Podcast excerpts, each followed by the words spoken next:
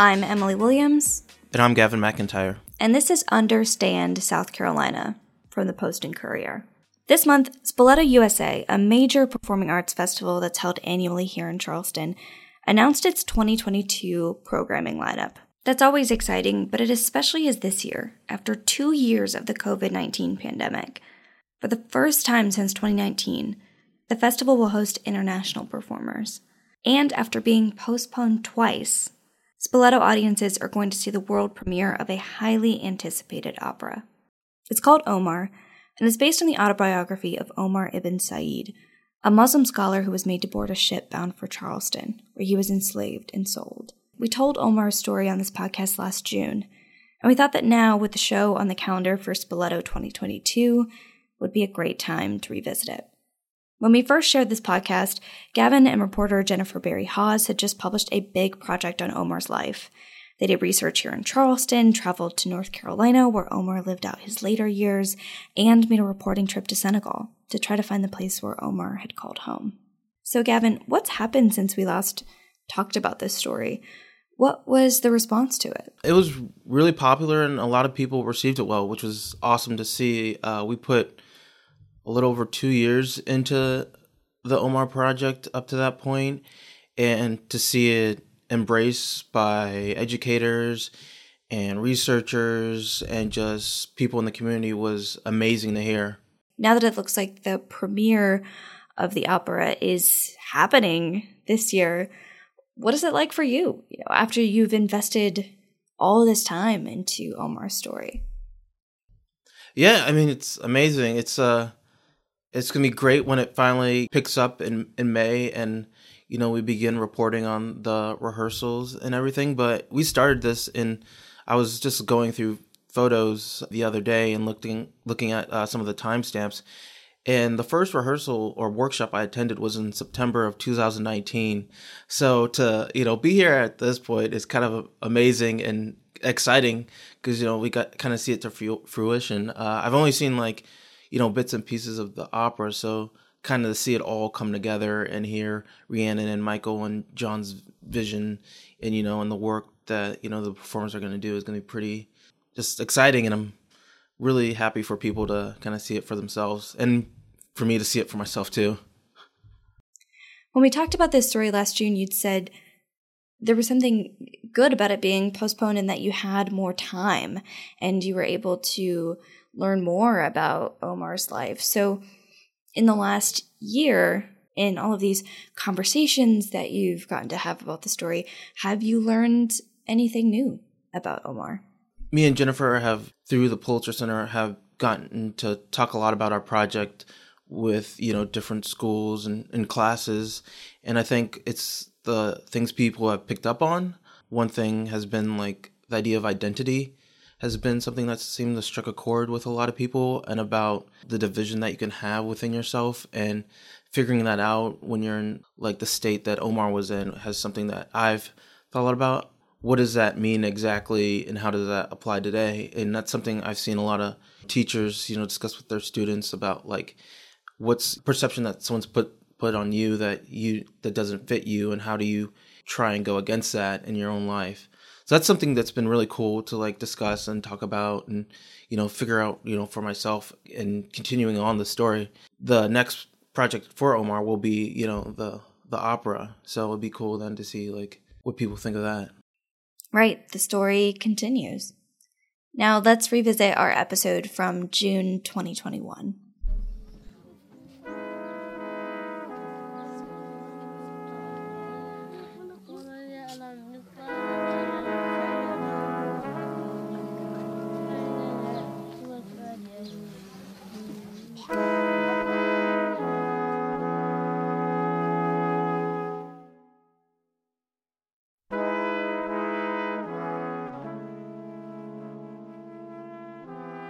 So when I initially got brought into this story, I didn't know anything about Omar. I didn't know his, his story, where he came from. So the initial research was just really just like, who was he? And then part of that was his autobiography that he wrote and all the research that had been done before. And so what I knew about him slowly progressed over time, but he was a Muslim scholar from the Futa Toro region in Senegal and was captured in a raid. We're not sure exactly who captured him, but he was taken and enslaved in Charleston, where he was bought by, as he describes, a cruel, evil, wicked man. And during his time in Charleston, he would end up escaping and then ending up in the Fayetteville area in North Carolina, where he'd be uh, recaptured and jailed, and where he would write on the walls in Arabic. These two brothers, the Owens, James and John, they end up buying him from someone in Charleston, and he spends the rest of his life there. So that was kind of like my initial understanding of him. And part of the reason why we went to Senegal is like, who is this man who was captured and enslaved? Because when he arrives in Charleston, he's 37 and so he's near middle age and he's lived a life before arriving here. So, you know, that was a big part of the reason why we went to Senegal. What were the big questions that you went into this project with? What were those main questions that you were trying to answer? Whether or not a clear answer was available, what were those big questions? There are a lot of really big questions about Omar that had to do with more fundamentally, more deeply, who really was he? in his heart of hearts. And then, practically speaking, where was he from exactly? Uh, we knew he was from Fouta Toro because he wrote that. He was born there. But where? It's a pretty big region in northern Senegal, all along the Senegal River. Where was he from? On a deeper level, was Omar a Christian or was he a Muslim in his heart? He was Muslim when he was brought over here. He remained very devout, but was baptized in the Christian church of his enslavers later in his life. And so the question remained uh, did he really convert? Was he, in fact, Muslim still in his heart? And to me, one of the most interesting parts of going to Senegal was meeting with imams in these areas around Fouta who could talk about the closeness between Christianity and Islam and how the great prophets of Christianity and also Judaism were in uh, the Quran. And Jesus is a great prophet of the Quran. And so when Muslims uh, came to America and were exposed to Christianity, those names and people in the sacred texts were not strangers. To me, it was really interesting to see how Omar likely bridged Christianity and Muslim beliefs so that he could both be part of a faith community in the U.S. Uh, and while he was enslaved, but still retain his Muslim identity. Traveling over there, I mean, we had so many questions we were trying to answer in so little time. I mean, just you know the, the basic ones because he lives like very vague details about where he's initially from in his life. So we're just like, who was his mother? Who was his father? You know, what was his place of birth? Because he says it's the region, but it doesn't really give a town where he's from. And you know, he says I studied for 25 years in the Fouta and Bundu. So we're just thinking like, what was what did that encompass? You know, who were his teachers? And then just what was his faith? You know, and what did it mean to him? I think that was one of the big ones we were trying to find while on our trip. So, of course, the plans changed along the way of when this would exactly happen. So, take us back to last year, 2020, early 2020. What was the plan originally? Well, originally the plan was that we would go to Senegal in spring of 2020. And Gavin and I got onto a plane in Charleston and we're all excited. He posted on Instagram when we were getting ready to leave. We flew to Atlanta and while we were in flight, uh, President Trump announced that travelers coming back to the U.S. from Europe would not be allowed to enter because of the coronavirus pandemic. Uh, we had no idea that was going on. So when we landed, we headed to get some food before we flew uh, overseas overnight. And while we were getting some Chinese food, our phones started blowing up. My husband and my immediate editor, Glenn Smith, were texting me, Are you listening to President Trump's speech? And have you heard? And all of a sudden, it was pretty chaotic uh, in the airport. And we were just trying to figure out what to do at the last minute. Should we go? Should we not go? And it, in those moments, we decided not to go because there was so much unknown. And at the time, it was very, you know, a sad kind of mood because we were very, you know, excited to to go to Senegal in 2020 but it ended up being you know sort of a blessing because from that, we were able to spend another year, you know, researching Omar's life and working with our team that would we travel with when we return um, this year in February. So it gave us a lot more time to really dig into the story and kind of plan out more of our trip because we were ready, but I think we were even more prepared this year than I think we would have been last year. And we were also able to have Abdullah Guiye, a professor and translator there, join us, who I don't think we would have had when we were initially going to travel. So it really gave us, you know, I think the resources to come out with the story that people saw this past weekend. You mentioned one of the people who was able to be with you there on that team during your reporting trip. So tell me more about that team. Who were the people involved? Of course, we're talking to both of you today, but there are multiple people who really contributed to this reporting process. Who joined you on that trip? We were joined by Mamram Sek, who really functioned as sort of the leader of our group while we were in Senegal. Mamram is a professor of linguistics in Dakar and is just very well connected. He studies uh, oral narratives. He had a lot of expertise that was very important. He also spoke French and spoke Wolof, which is one of the primary uh, languages people in Senegal speak. So Mamram was sort of the leader of our group, and then Abdullah Guiye, the translator and Arabic teacher, was also just critical. Abdullah also descends from Sheikh Musa Camara, who is a very revered intellectual in Futa Toro, and having Abdullah there as someone who knew Futa, knew the region, was really, really helpful. And he, he and Mamram were just really wonderful to work with. Uh, we also hired a driver, uh, Yusu Baji, and Mamram had a driver from his university and also brought a French graduate assistant.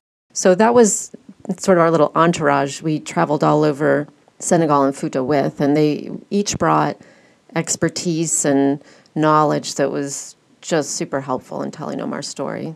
And your reporting process, of course, took you to Senegal, but it started in Charleston, and Charleston was the place where Omar and also about 40% of enslaved people who were taken to the United States landed. But it also took you to North Carolina. To uh, Gavin, you had you had mentioned that of course part of his life was there as well, and that came first. So where did you go in North Carolina, and what were you able to maybe physically see there, or who were you able to meet to start filling in that story?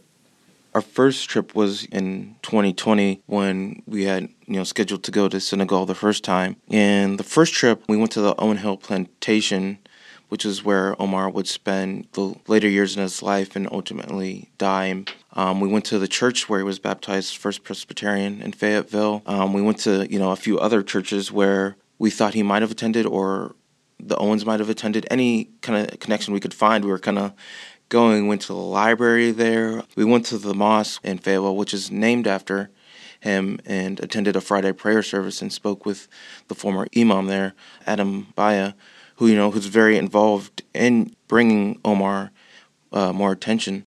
Fayetteville was the place where Omar spent his his later years and eventually died.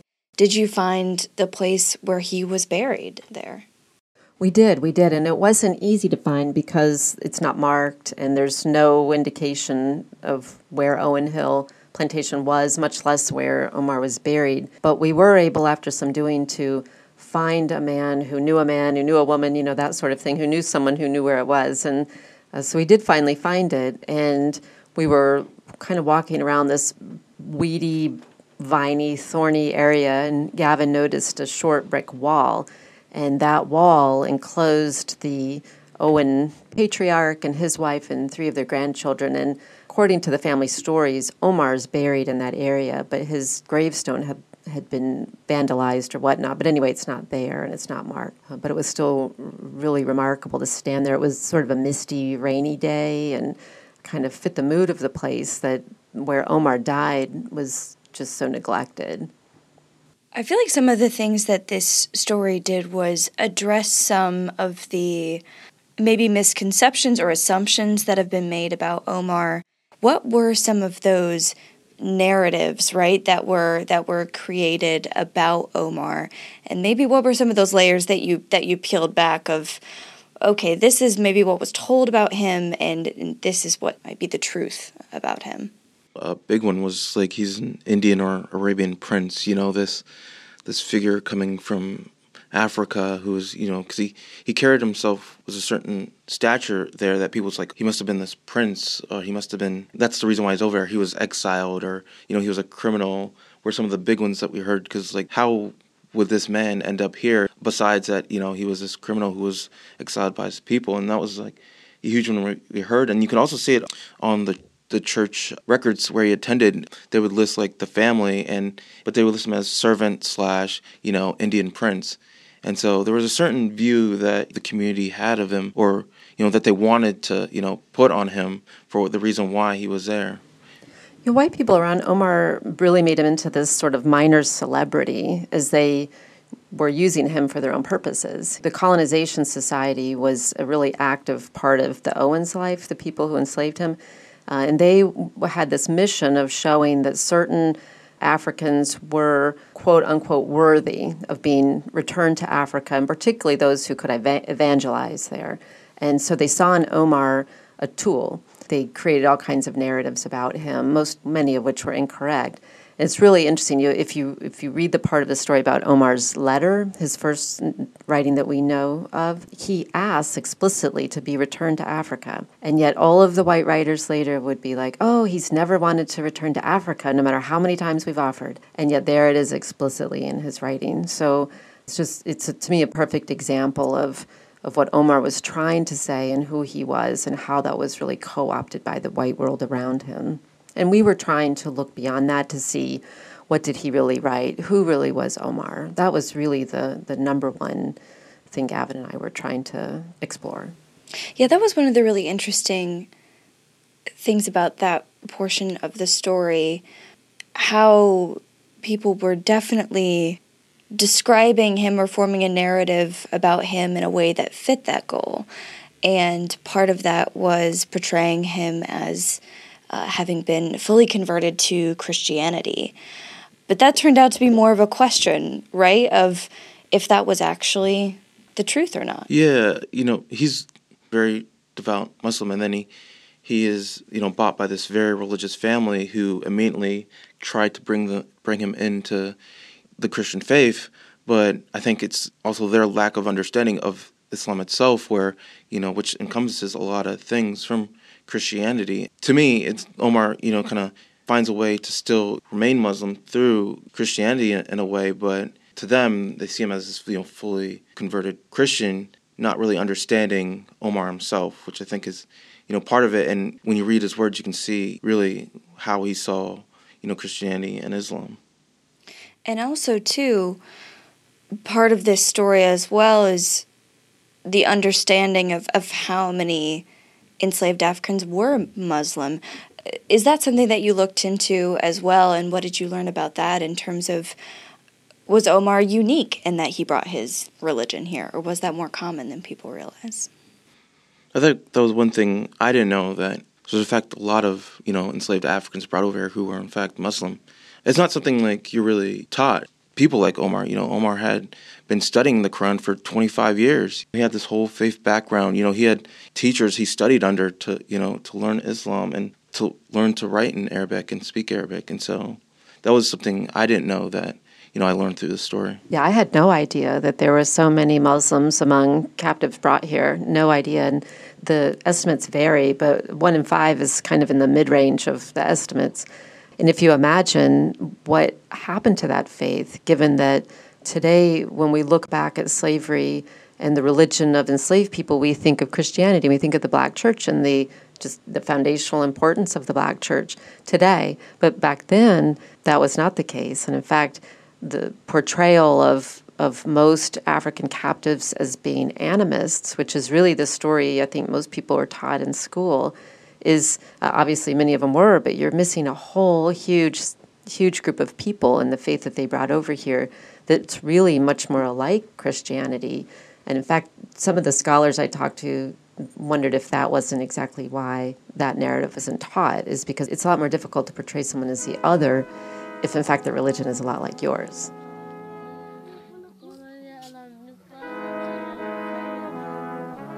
This was a big and not common reporting trip. What were some of the things that went into this trip and, and planning it and being able to you know, be successful there in a limited amount of time? What were some of those those logistics that, that went into the reporting trip itself? It was luckily through the grant we received through the Pulitzer Center that we were able to go on this trip, and it, so it was for two weeks. The plan was to start in Dakar, where we'd meet Mamaram and the team that we would end up traveling with. And we spent a few days there before we would travel up to Saint Louis, which is on the northern coast of Senegal. And from Saint Louis, we drive eight or nine hours inland to Podor, which is the largest city in the Futa Toro region, at least in that part. And from there, we would kind of venture out to various towns and places meeting imams and historians trying to find out who Omar was. And it was kind of difficult to really figure out where to go because, you know, two weeks is a lot of time. At the same time, it can really, you know, go by quickly, which it, it kind of did while we're while we were there. And so it was kind of like figuring out what places to go to, what were places we need to go to, what were some of the places where we could kind of like, oh, we can maybe like take a day and check this out. So it was a lot of working with, you know, our team and talking about what what we were trying to accomplish and where do we need to go and you know what would work for the for the story. I think we had done so much planning and just like thinking about what we want to do that really helped us. One of the bigger challenges was the language barrier because very few people in Senegal speak English to begin with. And a lot of people speak French, particularly in Saint Louis and Dakar. But when you go inland, not as many. And then Wolof, which is one of the other main languages, is spoken broadly, but not as much in the Futa area to the north where we were, where most people speak Pular. So there would be times when we had translations going from Pular to Wolof to French to English. And that was kind of interesting just to see the, the connection of these all these cultures. But one thing we, we tried to focus on while we were there was that Omar wrote a couple of times a place name, one where he asked to be returned to Africa and one in his once in his autobiography. But he wrote it a little bit differently each time. We were trying to figure out where this was, and that was what we kind of decided in the year that Gavin was mentioning. One thing we decided in that time was to really focus on where that was. Uh, maybe that was Omar's village. It certainly sounded like it could be based on what he wrote. Uh, so we then used that as sort of a vehicle to guide our travels. And we went a lot of wrong places, but I think we may have found his village or at least came close. I'm um, certainly culturally very close to what his village was most likely like. And that was, I think, part of like the fun and interesting part of the trip was trying to find out what exactly this word that he wrote was. We did go to like along wrong places, but that in itself was a learning experience of meeting various people throughout Futa Toro and also just it was fun, frustrating. I remember, uh, you know, our professor and translator Abdullah Gee being like, "Omar's making me crazy." You know, he's just like, we're going all over the place because it's like we traveled maybe two thousand kilometers while we were in the Futa Toro region, so we were just any suggestion we got, we were heading out to that town or or mosque just to see like if we could find anything.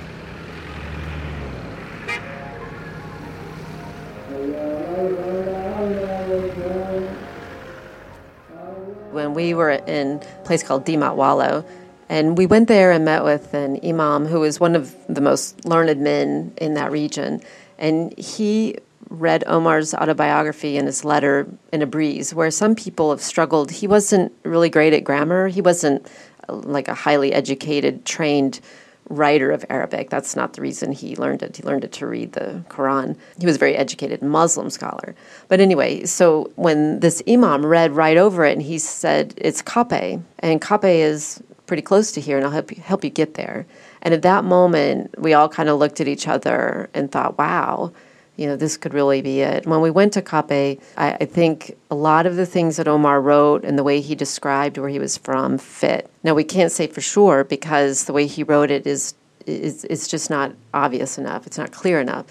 But I certainly think it's a possibility. And again, if it wasn't precisely where Omar was from, it would have been a lot like the place. What visually did you see there? Maybe some of those elements that said, okay, we can't say for sure that this is the place, but something some things about it feel right. Yeah, I think, you know, the little difficult challenge of photographing the story is Omar did leave us very few details, so I know, like, he says he's from Futa Toro, so I know, like, this is where he's from. So what I tried to do was show through photos just, like, you know, the people, the place, the religion. There's a photo I took uh, at a Quranic school, which, you know, has been something that has probably remained the same for hundreds of years. That I thought, you know, this could have been Omar's initial, you know, introduction to Islam, or just having tea, you know, uh, teenagers having tea, you know, something simple. It's just like, who was Omar? What, what was his community? That I think that was, you know, important to show, like what he was taken from. So that was was trying to show, and also just Islam itself. I think you can say it's the same today as it was back in Omar's time. There's, I feel like, very little understanding over here of what Islam is, especially Islam in Senegal or in Africa in general. I think there's a certain perception of it. I think, and so I think that was important to really kind of illustrate, and hopefully people will see that. Also, just you know, visually, just the landscape of Futa Toro, because I didn't know what it was going to look like when we traveled over there. So beautiful place. I you know I remember just walking along the banks of the Senegal River. We are in Cope, and it just being like this very peaceful, just like quiet experience standing right there. And so that was part of it too, just finding those moments to show just the region.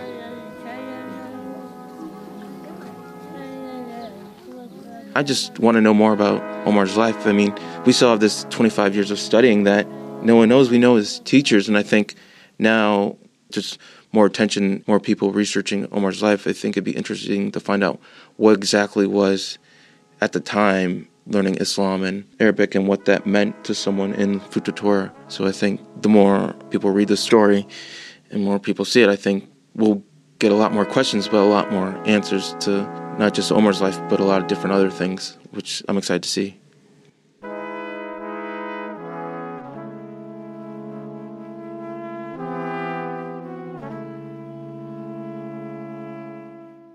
All right, listeners, that's all for today.